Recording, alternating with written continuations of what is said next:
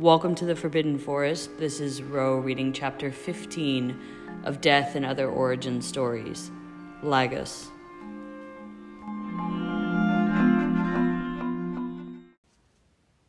Their reunion after the Christmas holiday was fast and bright and quickly snowballed into the four of them swept back into the rapidly accelerating pace of the second term. Peter had a near breakdown in the first week of February going to absolute pieces in transfiguration when they moved swiftly onto the slightly larger mammals, leaving the apparently comfortable world of mice and other small rodents behind. All of the cats Peter transfigured with the Felifors spell were wildly unhinged, hissing and spitting and irreparably aggressive from the moment they sprung into being. Oddly enough, when they would invariably attack poor Peter, claws always so fastidiously sharp, even when their fur was missing in patches and sometimes they'd lack an eye or an ear, Sirius would always find himself jumping directly into the fray. It was now common to see both of the boys covered in bloody scratch marks by the end of their lesson. The cat Sirius very reluctantly transfigured always had a bit of a mangy appearance, as though they'd spent long months in the hostile alleyway behind a vegan restaurant. Sometimes they even came equipped with fleas. None of them seemed remotely interested in remaining in the classroom, and it was common that the moment they made their appearance, they'd streak from the desk to the floor and out into the corridor beyond, long lost to the unknown world of cats within the castle. James, on the other hand, had the very opposite and distinctly unnerving problem of all of the cats he attempted to spin into life being completely frozen in affect and being. They simply stared, glassy eyed, as if taxidermied. Only Lupin seemed to have moderate luck with them, and the cats he summoned forth from the old earthenware pots would wind around his ankles, purring madly, tails held loftily in the air. Remus, despite his success, appeared supremely disconcerted in these moments, and while he made small efforts to pat the tabbies and the calicoes, it was always with so much reserved hesitation. Most often, he simply ignored them. With the building of their second term, no longer was Sirius left bored while professors droned on about spell work he'd been accustomed to since toddlerhood.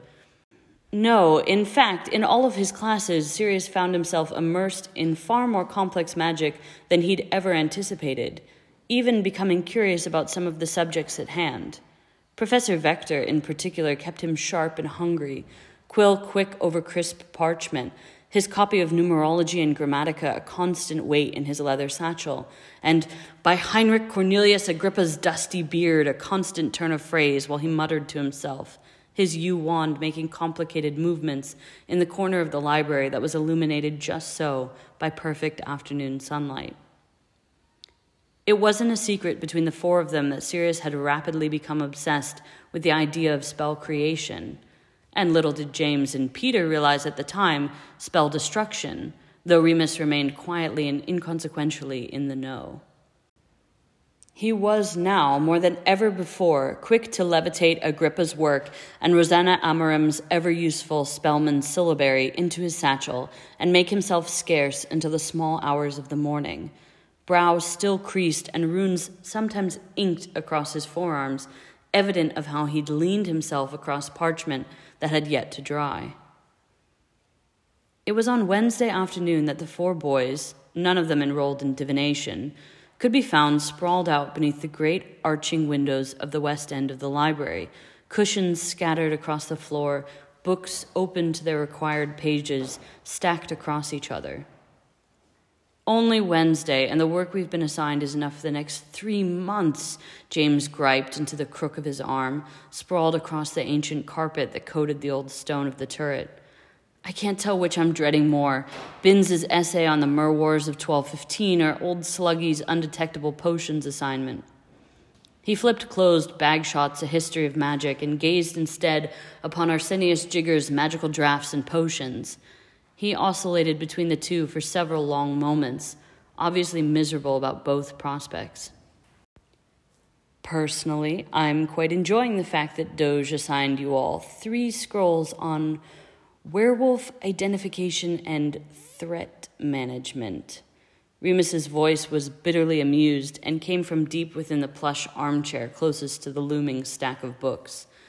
They were closest to the magical creatures section of the library, and at least four encyclopedic texts on beasts and beings lay about their small kingdom of books, all of which they'd been resolutely ignoring. Mostly, I'm just glad he didn't have the audacity to make me write one, too. I've been relegated to two scrolls on banishing bogarts. Remus flipped his cypress wand idly, and nocturnal beasts snapped shut by his feet. How can they do this to us? Peter groaned from the pile of cushions across from James, the standard book of spells, grade three, open in his lap. He'd been attempting cheering charms on Flitwick's instruction, but James hadn't as much as smiled in the past hour. He was woefully bad at them. The three of them paused in their whinging to look up at Sirius, who'd tucked himself away on the window ledge, scraps of parchment across his lap, and hair tied up in a tight bun. He was deep in concentration, twirling his yew wand between his fingers, reading and rereading a passage before him, mouthing the words to himself. Oi, Black! James lifted his head from his arm and raised an eyebrow at his friend, who hadn't seemed to notice anyone calling his name. Shh! came a sharp hiss from Madame Pince, who'd appeared to reshelve several books on hippogriff husbandry and who'd lingered to glare rather vehemently at the four of them for the indelicate way they had decorated the small sunlit corner of the library with open books, spines splayed. James mouthed a small apology, Remus snickering behind his mug of tea. Peter broke the relative silence with a squeaky, Animachioris, swirling his black walnut wand rather inventively, which did absolutely nothing to improve anyone's mood. Sirius paused in his mutterings, his focus drawn to the frozen lake in the distance. There was still a thick blanket of snow across most of the grounds, but the sky was a gray that didn't threaten more inclement weather, the wind calm for the first time in a fortnight. A darkness was pulling slowly and gently across the arc of the sky, and the shadows of the great trees that lined the forest were running long across the snow. He wondered for a brief moment how the giant squid survived the cold beneath the ice, how it spent the winter months alone and in the dark, still world below, if it even noticed the shifting from day into night. He breathed heavily against the pane of glass just beyond his resting shoulder fogging the window thoroughly. He took a moment to consider the great creature, dragging a finger through the fog to draw Laguz. Sending blessings. Remus's voice was soft by his side, and Sirius suppressed the surprise of his friend's closeness. Just dreams, I think. Sirius watched the fogged rune fade, replaced by his own reflection and Remus's smirk above his shoulder. Come on, Sirius, Remus nudged him gently. The others have left for dinner already, and we've got astronomy tonight. Sirius turned to see the empty library, many of the books repacked or stacked neatly in corners. The lights were dim and yellowed. Hours had passed without him even realizing. Oh, who's got time for more stars? he mused, gathering his errant parchment and books back into his leather satchel, tossing his dark robes over his arm rather than replacing them over his white button down. Remus chortled to himself, gazing fondly on his friend. You are the limit, Black. Me? No, I'm just the light in the sky. Sirius adjusted his rolled sleeves. Night, Irma. He lifted a hand at Madame Pince, who'd been glaring around the shelves devoted to demons, demigods, and dwarves, her arms laden with thick tomes yet to be shelved.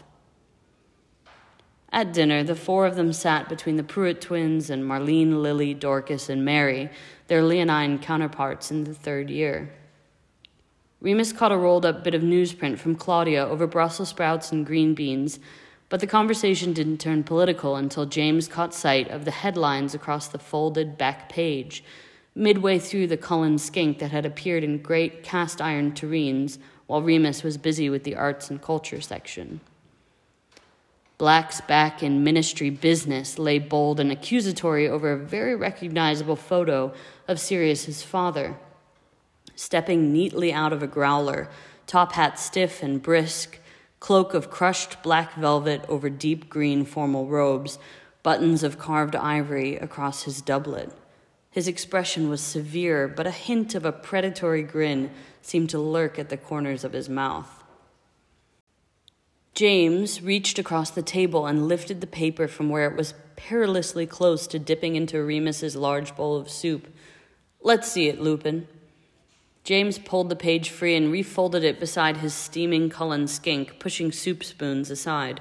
Sirius looked apprehensively on, not sure if he wanted even more insight into the Black family than he already had. James, intent on the truth, began reading aloud. Orion Arcturus Black, pictured above, has been seen in and out of the Ministry of Magic every day this month. Previously thought to be in relation to the trial of Edmund Burkett Howard, a muggle accused of murdering witch Helena Twilfit of Kent, is now confirmed by an inside source that he has, in fact, been providing consultancy services to the Department of International Magical Cooperation and the Department of Magical Law Enforcement. The youngest patriarch of the family Black's involvement seems to be centered on the acquisition of foreign trade agreements with the French Bureau de Magie de Guerre for contracts relating to the use of more severe muggle repelling charms and other magical solutions to strengthen the Statute of Secrecy, a currently widely debated topic within the Wizengamot, with two opposing factions clearly developing over the previous six months. On one side, magical peoples have been advocating for greater protection and consider active muggle management, with wizarding well being paramount, a priority of the government. In opposition, staunchly led by such charismatic young politicians as Squib Gloria Fig of the Committee for Equitable Access, are voicing concern for muggle rights and greater integration into the magical community, including a sharing of magical resources and knowledge. New legislation governing the use of force, memory modification, and detention of muggles who are a threat to the wizarding community has also recently been tabled before the Wizengamot for consideration in a direct contest to the white papers published by Miss Fig at the start of last year. Orion Arcturus Black, resident of London, refused to comment on, quote, the sensitive and confidential nature of his business dealings, end quote, but reassured reporters that all of his actions were in support of protecting wizards everywhere from the danger of exposure to the Muggle population, as in keeping with current laws and government aims. Monsieur Black is also a known financial contributor to the lobbying groups that have pushed for the widening of ministry powers in this regard, and has openly voiced support for the controversial appointment of Parker Fawley to a leading position on the Committee for the Preservation of Magical Culture within the Department of Magical Law Enforcement. Fawley has been quoted previously in this publication at length regarding his views, including his open stance that wizard kind is intrinsically superior to muggles, and that muggle born witches and wizards are not well adapted for life within the magical community. In his words, quote, integration was our forefathers' greatest mistake, end quote. These views, while shocking to some, have resonated deeply with many of the oldest and most prominent wizarding families, those that have been deeply entrenched in politics and government since the creation of the Ministry of Magic. Fawley has garnered significant popular support, and it is clear that the black family has embraced this new turn in the political discourse. What absolute shite, Sirius. I knew your family were Slytherins, but I didn't think they were wrapped up in all this blood purity nonsense. How come you never mention it? James's brow was deeply furrowed, real concern across his face. Not really a pleasant topic of conversation, that lot, Sirius said, having lost all of his appetite and feeling unusually uncomfortable with the number of his friends now looking to him. He kept his eyes on the thick yellow soup before him.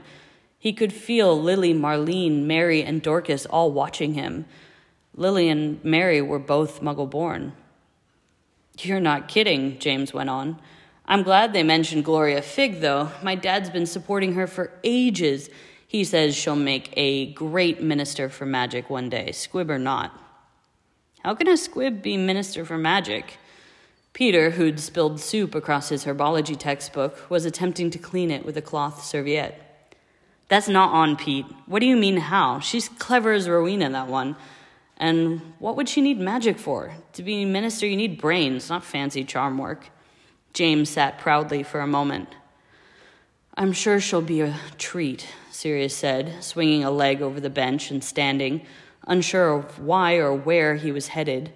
He was too uncomfortable with how close his friends were coming to so many uncomfortable truths he carried about. Things wrapped up in blood and surnames, all the reasons why a squib would never hold any office of importance. A mental image of Nicobar Carrow and Reese Fawley toasting goblets over the back of an imperious muggle crawling between them came uninvited into his mind. The disgusting haddock soup rose horribly up from his gut, sweat prickling uncomfortably along his skin.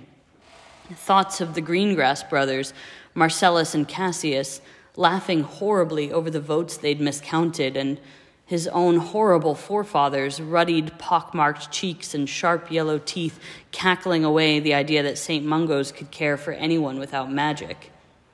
Sirius strode away down the space between the house tables, trying not to think of the words at his back. He's a bigot, too, isn't it? Just too much of a coward to say it in front of us.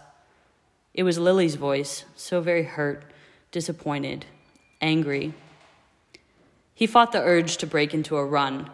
At the Slytherin table across the hall, he could see Regulus and that horrid little git, Bartemius, poring over the same issue of the Daily Prophet, their little faces proud rather than ashamed. Quentin Mulciber was speaking quickly and enthusiastically over his shoulder, Evan Rosier nodding and snickering along beside him. He left the great hall, slipped through the front doors, and found himself back out on the snow covered grounds. It was too dark to go fly, and too packed with snow to walk down to the lake shore or the forest. He let the cold wash over him a moment, unbuttoning the top of his shirt, the collar of which had become unusually tight. Alone for a few moments, he wondered what had happened to Cadmus Yaxley.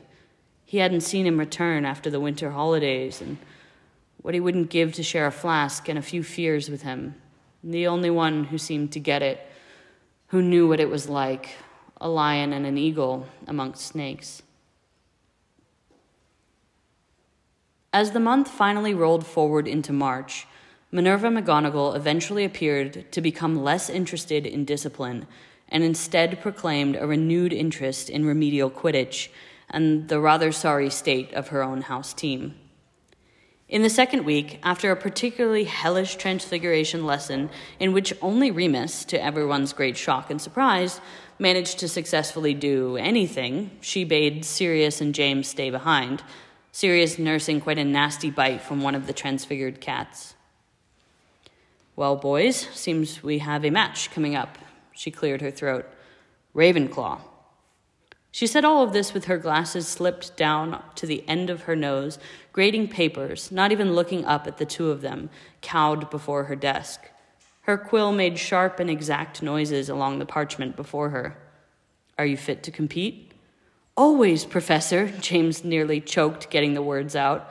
His excitement was palpable, and it seemed like he was struggling to remain standing in the same spot, feet specifically anchored to the stone floor below.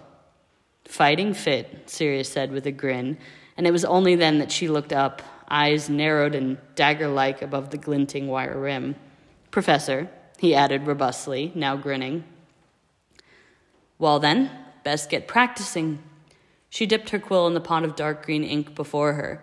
James and Sirius paused a moment before turning and gathering their books, very quietly, almost in disbelief.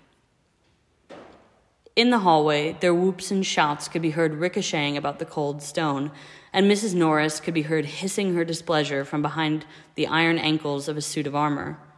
But it didn't matter. Not now. Nothing mattered, really. James and Sirius back on the team, reunited. They sprinted down the shifting stairways to the great hall, eager for lunch and the opportunity to report their reinstatement to the Prewett twins in Longbottom, the chasers and the beaters, whole again. That night, James and Sirius flew with their team.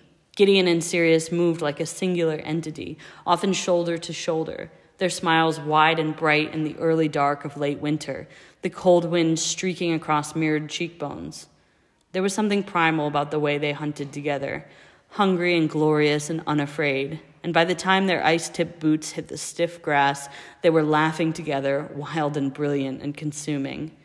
James landed in a roll beside them, Longbottom and Fabian following suit, the quaffle tucked beneath Frank's arm, and joy seeming to roll off him in waves. Danae and Pepper alighted with far more grace, but just as much illuminated in the fiery glow of their team, ignited in the dark. Not a week later, they won their Ides match against Ravenclaw. Sirius swinging hard and heavy against Shacklebolt, Gideon snarling at Dawlish while their bludger pinged back and forth between them.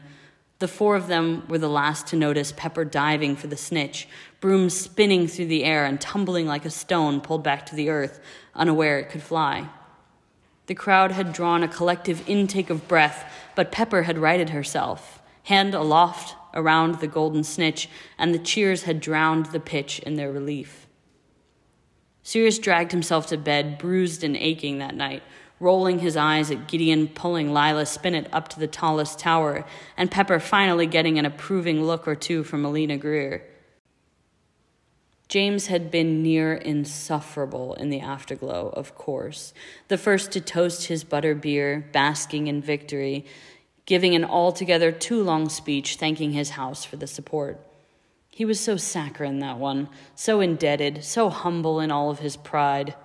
Sirius scoffed and threw his blanket back from the sheets he couldn't wait to crawl into, groaning at the stiffness in his wrist and forearm, a casualty of the day. The door to their dormitory creaked open behind him, and Sirius imagined James, all hellbent and defeated, likely spurned in his revelry by a few choice cutting words from Lily Evans. You're a fool to think you could chance it, not in this universe or the next. You really think so? The voice was soft, and it draped itself around the darkened dormitory with a nervous anticipation. Sirius froze, mid unbuttoning of his dark robes. He turned to see Dorcas framed in the door, now closed behind her. Dorcas Meadowes, beautiful girl that she was. She had dark eyes and dark skin and soft, light curls that hung about her like a halo. Maybe I spoke too soon. Sirius looked her up and down. She wore muggle jeans with flared hems and a close fitting white tee. She had rolled back the sleeves and tucked up the bottom hem to show her stomach, the shirt design half hidden in favor of the soft, expansive skin. She seemed to steel herself a moment with a deep breath. Pulling a wand from her back pocket, Dorcas stepped around James's discarded Quidditch gear and Remus's pile of books her hands reaching out towards Sirius, who hadn't moved, seemingly frozen to the spot, watching her advance. Dorcas, I. He had been about to caution her, to suggest perhaps it wasn't the best of plans for them to be sequestered here, alone, for her to be so disarming and bold in a corner of the castle that had only ever known the four marauders and their antics. He was interrupted, however, as she reached him, a dainty hand sliding beneath his, fingers running along his forearm, and her wand tip dragging across his pale skin. Her healing charm felt like easing into a warm bath, sliding along his skin and soaking into his flesh. It was odd to have such a gentle magic wash over him. His healing spells always felt so routine, hurried, and without a plum.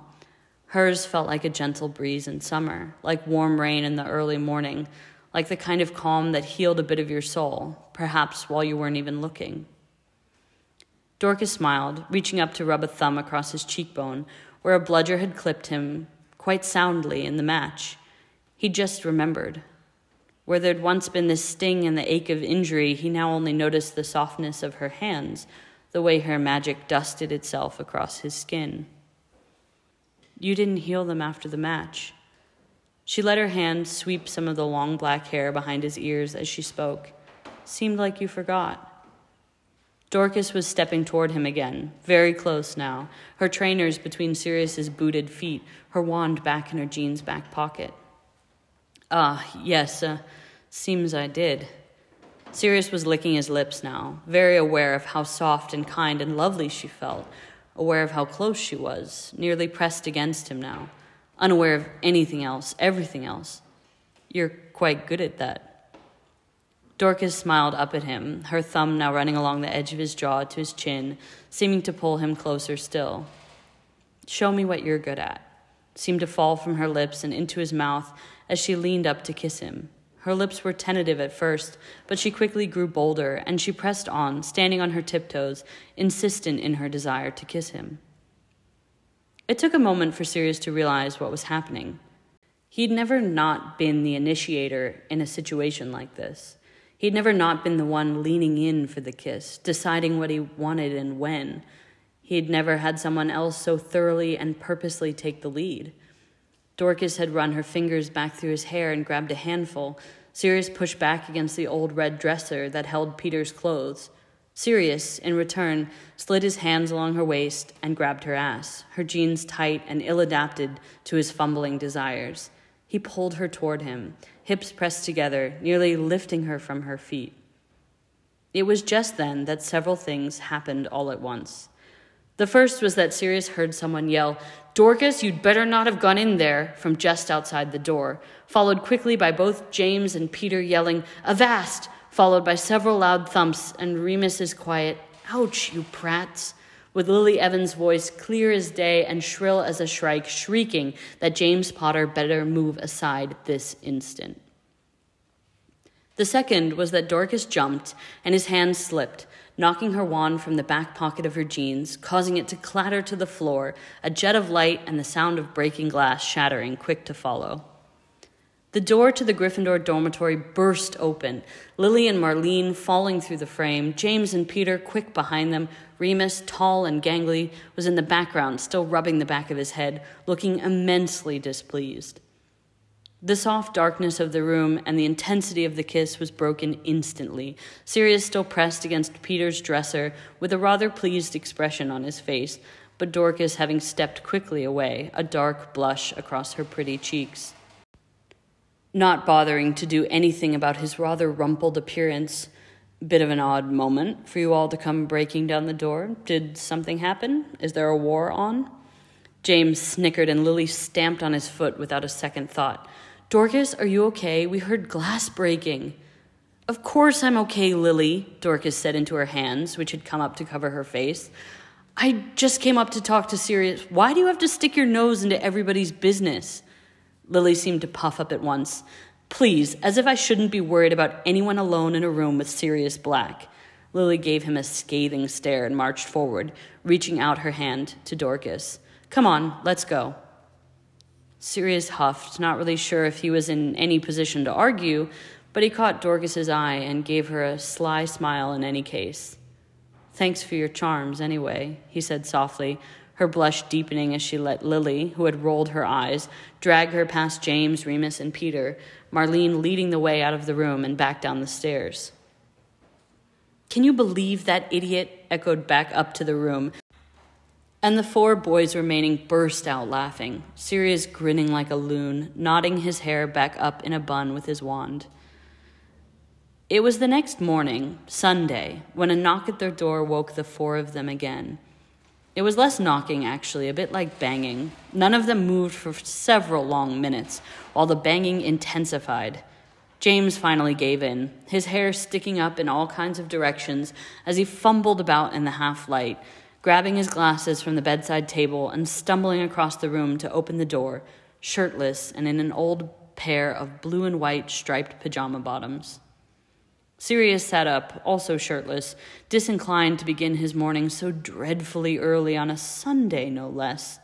He yawned and stretched while Lily, in no better mood, fully dressed and looking as though she'd been up for an hour, brushed past James again. Ew, put a shirt on, Sirius heard as she rounded the end of his bed. You too, Sirius. God, do you all sleep half naked? Disgusting. She stared daggers at Sirius, who itched his shoulder idly, an eyebrow raised. No body shaming Evans, James said from the doorway, very staunch, as half awake and disarmed as he was. Dorcas lost her wand. She thinks it's in here somewhere. Lily had her arms crossed and was tapping one foot. Is it in your bed? Please tell me it's not in your bed. Sirius smirked. We didn't make it to the bed. James snickered from by the door, and Remus could be heard putting a silencing charm around his bed hangings, which were still resolutely drawn. Peter drew back his own curtains at this point, his gray Puddlemere United shirt only on over one arm, and his eyes crinkled with sleep. Think it fell on the floor, maybe rolled under the bed? You are welcome to check wherever you'd like, Evans. Sirius waved about aimlessly, still resolutely disinterested in getting up out of bed. He could feel the annoyance rolling off Lily in waves, and she stomped toward him and knelt by the bed to look under it. I'll help you, came James's voice from across the room, who then gallantly ran to the other side and started checking beneath the dressers, peeking beneath Remus's bed and stack of books. Gods, Black, what the hell have you been keeping under here? It's an absolute mess. What is this? Broken glass? Lily sounded like she was pushing aside the remnants of that year's junk he'd been storing down there.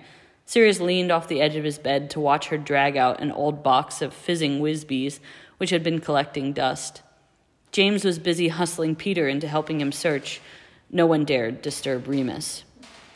Oh, I found it, she said, relief evident in her voice, but it was quickly followed by a single syllable that made Sirius's blood run hauntingly cold. He'd just realized what the broken glass must have been from when they'd heard it last night. Ouch! Lily was scrambling up from beneath the bed, holding her hand in front of her, eyebrows furrowed and glaring at the little bloom of blood that had appeared on her ring finger. James was by her side in an instant. Was it the glass, Lils? You all right? He raised his wand and did a simple healing charm, watching the blood disappear. Must have been, she said softly, her face softening in a horribly disconcerting way, all too rapidly, as if all of the things that made Lily Evans herself were falling away. Sirius's stomach was full of ice water. He couldn't move. He couldn't think. From across the room, Remus ripped his bed hangings back, his scarred face for once very severe. Hospital wing, now, he said, his eyes meeting Sirius's from across the room. It was just then that Lily fainted. Sunday afternoon seemed to last several long years. James had caught Lily as she fell and ran with her in his arms to the hospital wing, Peter hot on his heels. Remus and Sirius had stayed behind just an extra moment, as Sirius had jumped from his tangle of sheets and reached beneath his own bed, shards of dark green glass pieces of the unlucky vintage brushed aside, pulling out the hat pin, a drop of burnished crimson still proud on its tip. Sirius flipped his wand and repaired the bottle, the pin landing back in the bottom with a loud and seemingly pleased chink of porcelain on glass. For a small moment, the smell of red wine lingered in the air. Fuck, Remus reached for a sweater to pull over his shaggy blonde hair, disheveled and terrified. Come on, Sirius, get dressed. They stared across the unmade beds at each other. Lily. If she dies, it's my fault, Sirius said it as he grabbed his robes and boots from the chair in the corner. His heart was beating high in his throat, and it was hard to breathe or swallow. It was hard to think. Remus didn't say anything. It seemed to take forever for him to tie his laces. When they got to the hospital wing, James was pacing outside, exiled by Madame Pomfrey, still shirtless, still in his blue and white striped aged pajamas, still barefoot. It was unnerving to see someone so shell shocked, so terrified, so adult and sincere, and yet so childlike. Sirius, what the fuck happened? James was upon him as soon as he and Remus rounded the corner. It felt strange, dressed in black robes, in his boots, austere, his best friend's skin puckered in the cold, irrelevant in the slipstream of his fear. Peter was sitting on the floor, picking at an errant thread on his sleeve. Sirius! James was on him, hands curled into the front of his winter robes, dark and formal. What happened? He hissed it out, desperate, eyes big and terrified. Sirius had no idea what to say. It was Remus who came between them, arm curling around James, pulling him into a hug. It's okay, James. Madame Pomfrey will sort things out. She'll be okay. James's fingers released the heavy fabric of his robes, and he fell into Remus's hug, hands coming up to clutch at his face and his hair. It's Evans, Remus. Evans. The winter sun was just rising high enough to slant rays through the high windows of the corridor. The castle was deathly quiet. I know, I know. Remus let James lean into him and fall apart. Sirius watched the two of them, still unsure, feet cemented to the stone, tongue thick and stupid in his mouth. Peter sniffled in the corner. Remus nodded at Sirius over James's bare shoulder, and Sirius found himself walking through the double doors of the hospital wing, green glass bottle still swinging at his side.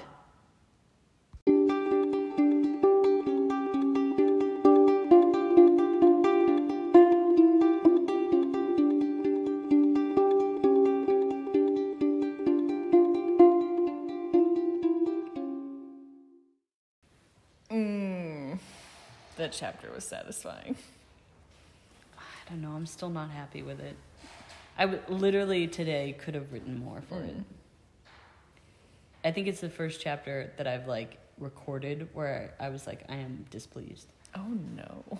Yeah, because there was one chapter in Blood Magic where I was displeased, and then someone commented. I forget who it was, but a, a reader. No, it wasn't lemons. Wasn't it? Oh, maybe it was. Somebody commented, and they were like, "There should have been more in this Mm. section." And like, so we're not like a lot of people Mm. in the fanfic community. I think we really love critique. I love it. Yeah. So I took that critique and was like, I totally agree with this reader.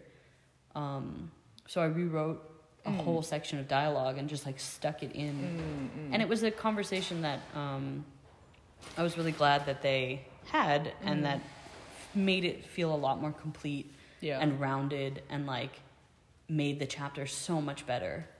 And I feel like that's what this chapter is missing. Mm, it's missing something. Yeah, but I don't know what it is, and it's been taking so long for me to actually get this chapter done, Mm. and I don't know what where to put that or what to do. And I almost feel like they're not mature enough to have these conversations. Mm, Sirius mm. doesn't want to have these conversations. Like, Yeah. I think yeah, I think that was also kind of what I was struggling with my last chapter too. It's like the age that they're at kind of makes it a little bit difficult to have some of the conversations and content discussed. is that the whole thing? Is that like we're being transported back to Yeah. what it's like to being well? Sirius is fourteen, Remus Mhm. is thirteen. What it's like to be that age and just like Yeah, have no Soldier vocabulary. on. Yeah. Just keep going. it's a shitty feeling. yeah, it really is. Or you know, I I had some other like really cool small ideas for the chapter, like little Mm. scenes I wanted to add. Mm. Um, and I guess maybe I'll add them in different chapters. I Mm. just felt like this chapter could have been a lot more. But also, it's Mm. quite serious in a weird way. Yeah. I didn't want to throw lighthearted things in there. Although, when am I ever going to have time for the lighthearted things with the chapters? I, I don't know, man. I just, I really, yeah, it's a shorter chapter than normal. Yeah. I just, you have to keep your next chapter the same length. Mm, so yes, that'll be the struggle. yeah, it will be. Ah, yes. Limit the word vomiting. yeah, Mm. especially since the, the next chapter is obviously a super intense scene it opens with. Yeah. Lily is, In the hospital yes. Mm. Yeah. Um, I, want I wanted to ask about your thoughts about magic with with creating the cats. Oh. I was just thinking about it because I was like, Sirius is such a dog. Yeah. Like we know that his his animagus Yeah. form is a dog, and Peter's obviously the rat, which has many reasons or many many Hmm. Yeah, yeah. symbols in there. Mm. But also, he's described as such like a rat like Mousy. Pers- yeah. yeah. character. And I was just thinking like how the two of them and how their magic would go about creating a cat. Mm. Because also cats are like so there's so much personality and they're Yeah. such little forces of their own will Yeah. that like in order to do that you would have to like really understand the cat Yeah. and show appreciation for the Mm, cat and I just mhm. couldn't imagine either of them. Understanding cats on any level. Yeah, exactly. Whereas like James I imagined understanding a cat and then the cat just being kind of deer-like in a weird way. It's really just vacant. yeah, yeah. Or like really terrified and Yeah. like you know like the the fight, flight, or freeze, Yeah, just doing the yeah. freeze like Yeah, very deer like.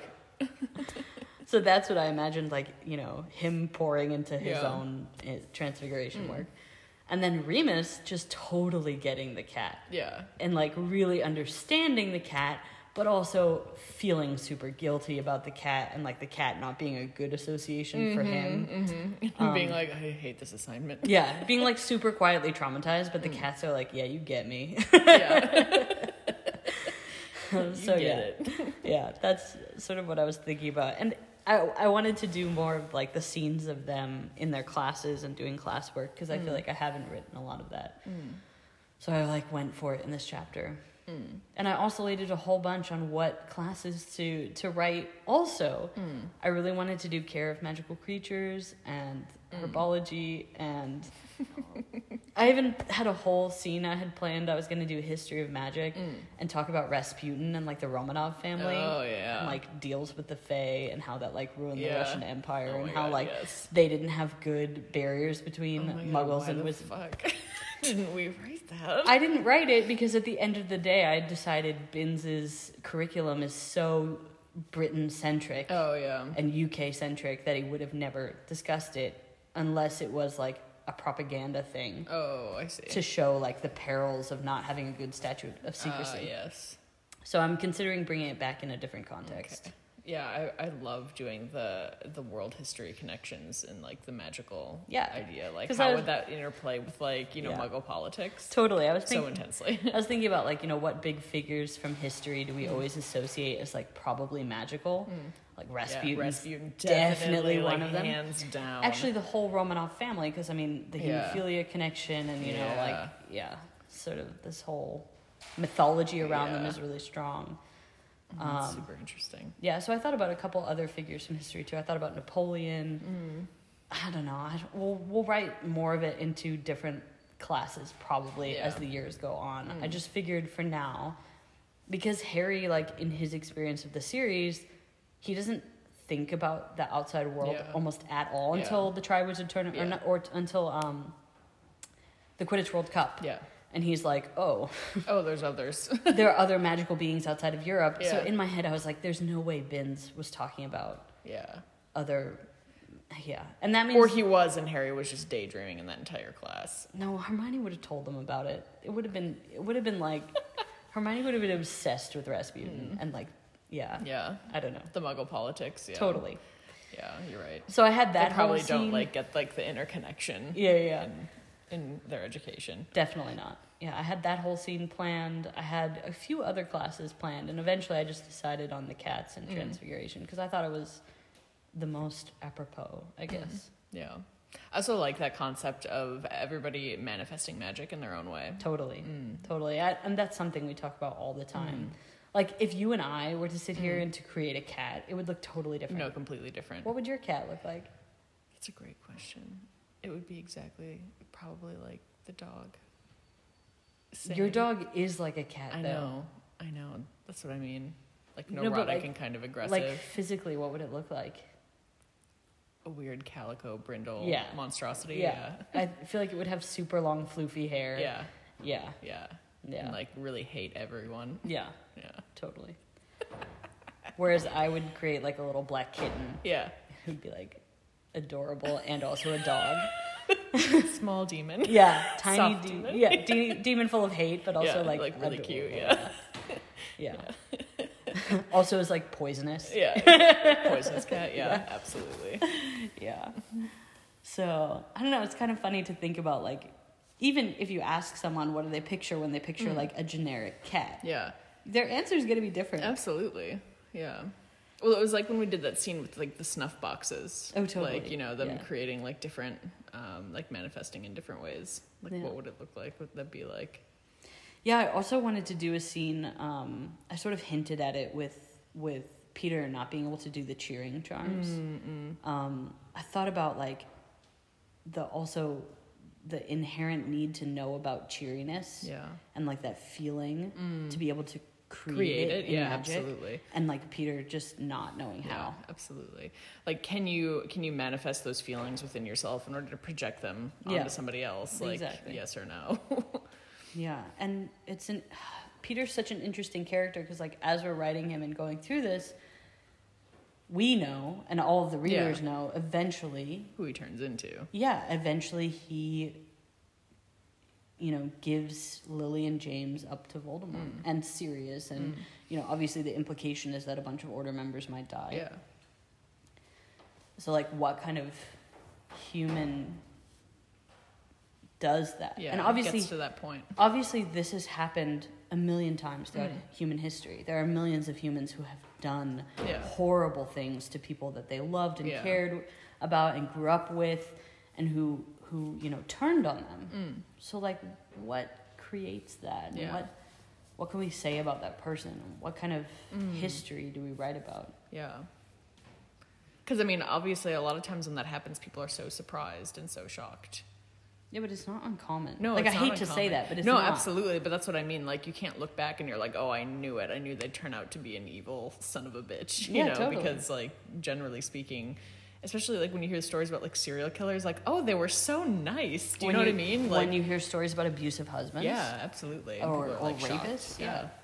I mean, those most times are people who knew the person, and Yeah. the person will usually say things like, you know, they were so nice. I never mm-hmm. thought they'd be like that. Yeah, absolutely. What a common Yeah. theme. Or like, how little do people actually know about one another, even Yeah. when like they grew up like that together? Yeah, mm. exactly. Yeah, actually, how little did they know about Peter's home life? Yeah. How much has Peter told them? What, they, none of them have ever seen his house. Yeah. Seen his like you know what it's like. They don't ever really ask him about anything, No, and he doesn't really offer anything up. and I think we write that specifically because it's hard to imagine like that Mm. unfolding. Yeah, totally. It reminds me of like Neville. Like, you know how Harry didn't know Yes. anything about Neville for so long. Completely. And then was just like, why don't I know this? Well, they're supposed to be parallel characters. Yeah, totally. Also. Yeah. But that's also, yeah, part of the things about like school life is that how much do you really know about what's going on in the background of your friends' lives? yeah. Absolutely. Or your students' lives, your teachers' lives. Totally. What the fuck's going on out there? Yeah. But anyway, I yeah, I really struggled to write this chapter, Shame. and I thought about tons of different classes. Mm. And, yeah, I wanted to write Shafiq, but we're Mm. gonna obviously he's gonna come in a big part soon, Mm. so I didn't want to like write Yeah. too much about that. Yeah.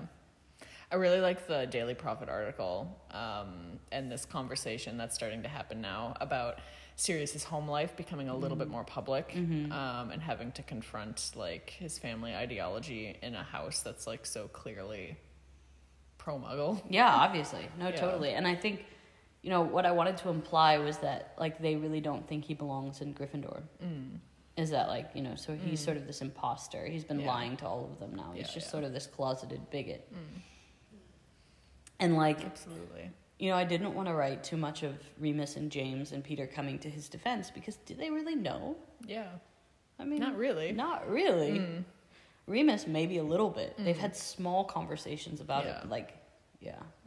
And Remus has also had like a few like raised eyebrow moments over the Totally. past few years where he's like, wait Totally. a minute. yeah, we specifically wrote James as like very pro muggle, Yeah. like very open about it, very Mhm. vocal. Super supportive family. Yeah. Yeah.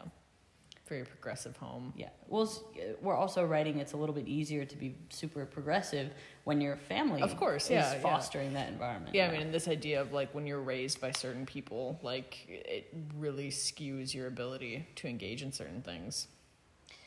Well, yeah, we also haven't touched or like none of his friends realized that his engagement with going against his family is potentially dangerous. Yeah. Yeah, so James obviously has an easier time being progressive because his home life is so supportive about it. Yeah. And then you've got Sirius, who's like obviously very conflicted because you have like your sense of safety and security that you have to take into consideration. Yeah. And also, he's obviously not talked about any situation of his home life, Mm. really. Yeah. Um, and opening that door includes Yeah. opening this idea that he is an abused child. Yeah. And like, the honesty around that is probably just like, Crippling. yeah, Yeah, no totally. thanks. I mean, he's as closed lipped about his home life as Peter is. Yeah, totally. Mm. Totally. Yeah. Yeah. So, a very short chapter, but hopefully a lot of stuff set in motion by it. Yeah. Yeah, I enjoyed it. Do you have anything else you want to ask about it? I just I like this idea. Uh, I know we've talked about this of the black family. You know, in canon they said that like they themselves weren't Death Eaters aside from mm. like Regulus, who Yeah. obviously joined, but like they still hold so much power in the wizarding world, and like they have such weight. Well, obviously, I mean, mm. think about it. The the Death Eaters are a fringe faction mm. that are like held up by this one, basically cult leader style Yeah, um, person. But when you look at like the way power exists in societies, mm. these old wealthy families that have been involved in politics for so long, they mm-hmm. have power that is generational. They have power that extends centuries. I mean, it's not about one person. Mm. It's about an entire system of benefit. Mm. And to me, that is so much more sinister. It is so much more real. I mean, you get like the megalomaniac, like Voldemort, who wants to like Yeah. bust that shit wide open and, you know, Yeah. whatever. Have a genocide. Exactly.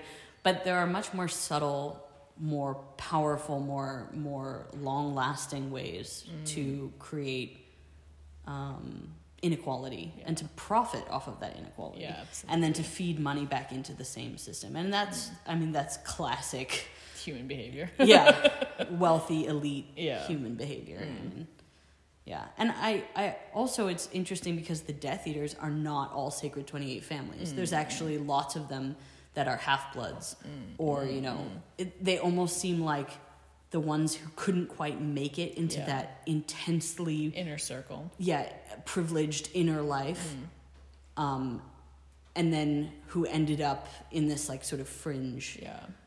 Trying to access that. You could say that actually about the Malfoys only Yeah. that they're one of the really old families, but they're really in it for the hate almost. Totally.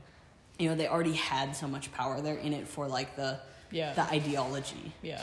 Um, Totally. Whereas like a lot of other people are in it just for like the like the accessibility of power. yeah, I wonder about Bellatrix. Yeah. I mean, is she someone who's wants power? Is she someone who really wants to like, you know, see or she really loves or is obsessed with Voldemort Yeah, as a person instead of like it being about this Yeah. whatever Just ideology. like really drinking the Kool Aid. Yeah. Like captivated by a very charismatic person. Exactly. Yeah. Yeah. No, that's wild. It was just interesting. I mean, Voldemort himself seems like someone who really wanted to be part of that powerful system and Yeah. who was denied access to it. Absolutely. So he made his own. yeah, I wonder if like during his school years he knew about what other Sacred 28 families were doing, like about like the, the things that they were involved in. You must think that they they were. I mean, he even says there's that line Tom Riddle says um, I don't have the background for politics or Yeah. something like that. Yeah. So he it's almost like he's He knows that he's being excluded from the wizarding world in, in some areas. the, a certain part of the Yeah. wizarding world at Yeah. least. And Yeah. it's like very hurt about that. Yeah, there's a lot of bitterness there. I mean, Mm. uh, but again, like there is a bitterness of people who are disallowed power. I mean, Totally. it's almost like you can draw that specific parallel to have you have you seen those um, graphs looking at areas with the highest level of inequality Mm. and the areas of the highest level of visible inequality between population groups have the highest rates of violence. Yeah. It's like, yeah. Yeah, absolutely. If everyone is poor and has equal access to almost nothing, then life is shit, but okay. mm-hmm. But like, if there's a group that lives next door to you who has access to everything, mm-hmm. and another group who, who has access to almost nothing, it creates incredible amounts of resentment and then violence. Yeah, absolutely. And that's, yeah. Kind of same vibes. Yeah, kinda. Hmm. I mean, and I think it's it's also like this classic thing, like talking about like fanatic, like small frac- faction groups, like mm-hmm. you know, really um, kind of preying on on that inequality, No, and totally. like that's how they get followers. Well, because yeah, you are recruited into this faction because it gives the idea that you have access Mm-hmm. or social mobility or economic mobility. You could actually say very similar things about gangs yeah, and gang yeah. I recruitment. was just thinking that yeah, that maybe is another discussion for another day.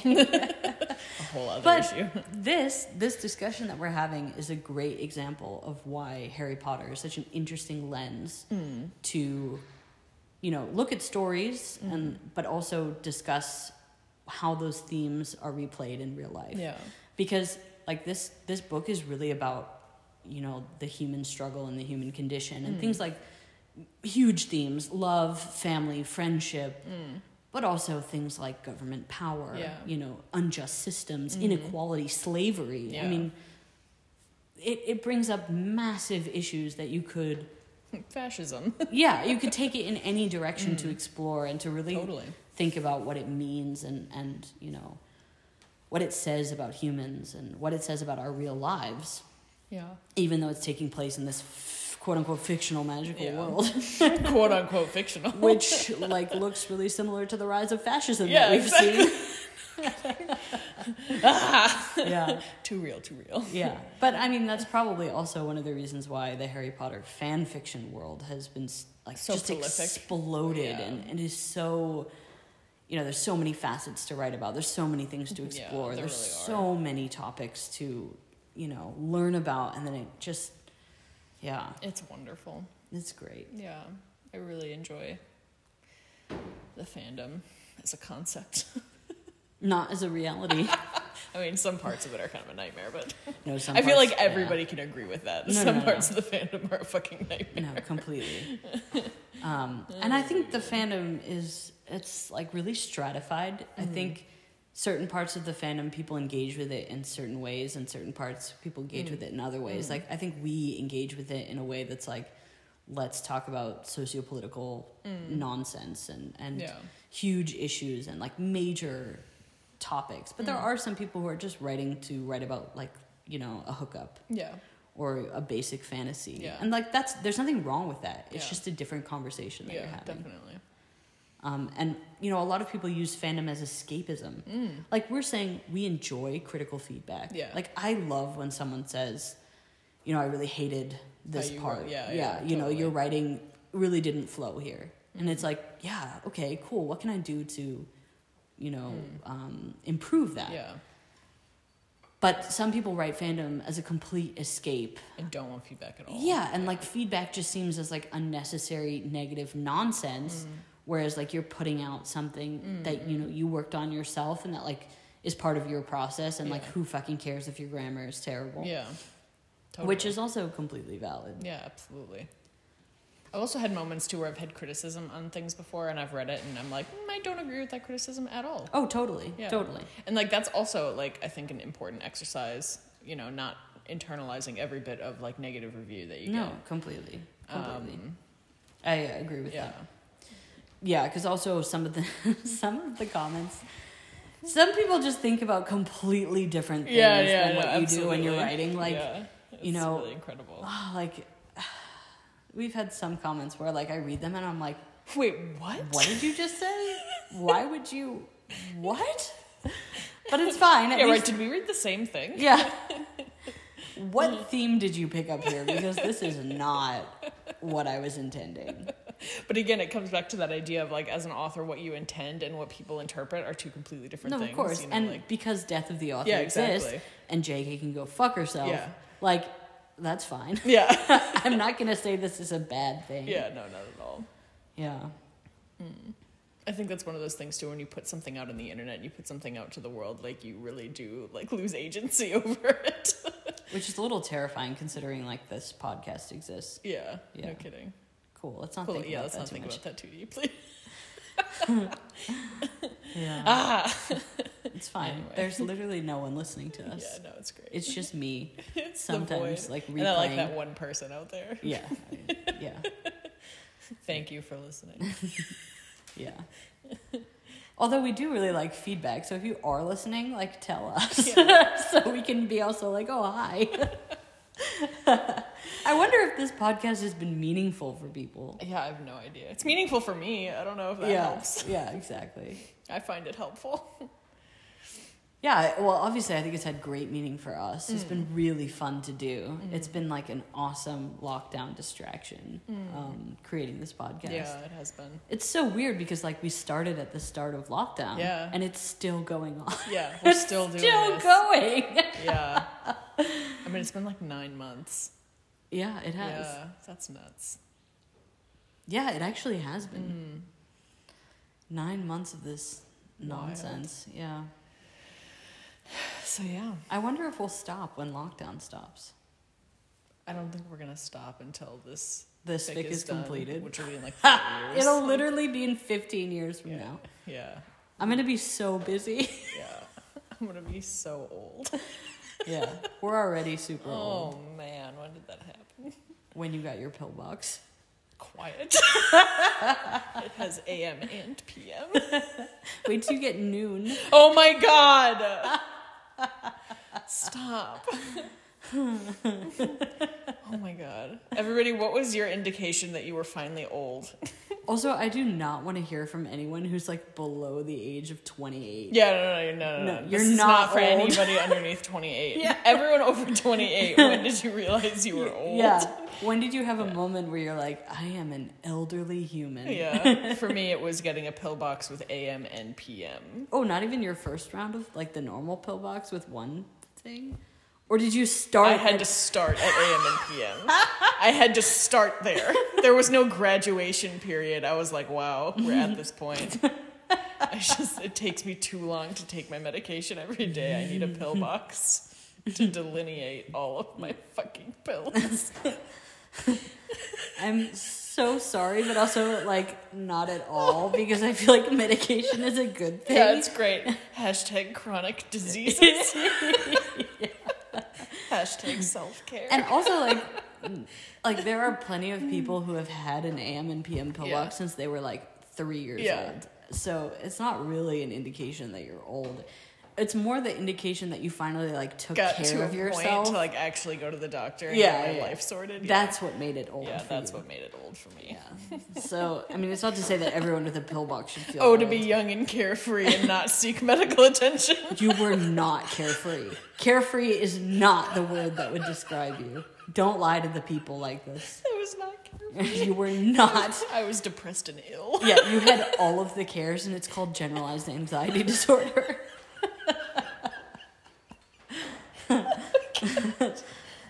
you had too many cares. Too many cares. Carefree. If you ever describe yourself as that, I'm literally in the background waving a flag like liar. I don't think I've ever been carefree a day in my fucking life. Yeah, no, you haven't. I've been there. You haven't. I've been there. Lies and deceit. Oh my god. Okay, so it was more denial. Yeah, uh, no, I think it was just, yeah, fear. Ah, yes, generalized anxiety. yeah, the continued having too many cares to let you care or be carefree. Yeah, yeah, yeah. Yeah, It snowballs real nicely. really quickly. I'm glad we could laugh about it now. It's like Cool, cool. me laughing about being an organ failure. Can you fucking not? It's okay. It's just your brain that's a bit out Oh there. Oh my god. Yeah. Okay. So anyway, So, anyways, we're old and um, yeah. when was the moment I realized I was old? When you realize you had to drink water every day. No, man. I, st- I, I don't think I think I'm like that old yet. I'm like denial is still really hardcore. What do you always you you literally tell me to drink water and I'm like I don't have to. I'm immortal. Yeah, it's fine. I have enough pillbox for both of us. I found out why you're not carefree. Yeah, yeah, and it's yeah, me. it's, you. It's yeah. entirely It's me because- I'm just panicking It's- about your delusion of immortality. Yeah, it's because I'm too carefree. Yeah, yeah, yeah. yeah. Like, no, it's fine. Yeah. Hyperventilating in the background. At least we're honest about it. Yeah, I guess. I don't know if that's like a good thing. So for when my therapist is like, "Do you want to talk about your anxiety Yeah. about your person?" And I'm like, "No, I don't want to talk about it." Why are you going to tell me to stop hanging out with yeah, them? because it's not gonna happen. I will stop hanging out with you, therapist lady. I like how we pretended through all of Blood Magic to have everything like totally sorted out Oh my god. And like really like enlightened really, really, beings. really healthy, not codependent relationship. Yeah, we were lying. It was a farce. Yeah, we were definitely lying. It only took Death us. the author. Yeah, it only took us writing a Wolf Star fic to like, like, wow, yeah. we're still pretty fucked, huh? Mm-hmm. Mm-hmm. It's okay. We'll be back in. It'll like cycle through stages of enlightenment and denial. Isn't that what it's all about? Yeah. No one can know anything until you know something, and then Yeah. you know nothing again. Yeah. Yeah, It's the whole basis of reality. we could. No, let's not talk about philosophy. Let's end this. Nobody Yeah. wants to hear me No, talk no, no. about philosophy. We gotta just write that in your next chapter. It's. No, it's your chapter. Oh yeah, next. okay. I'll write the existential dread. That's every chapter you write. Yeah. Actually, no. Yours tend to be super uplifting. Denial ain't just a river in Egypt. It's also my current state of being. Okay. Okay, yeah. Let's let the people go. Okay, goodbye, people. Okay, See bye, people. time. Thanks for listening.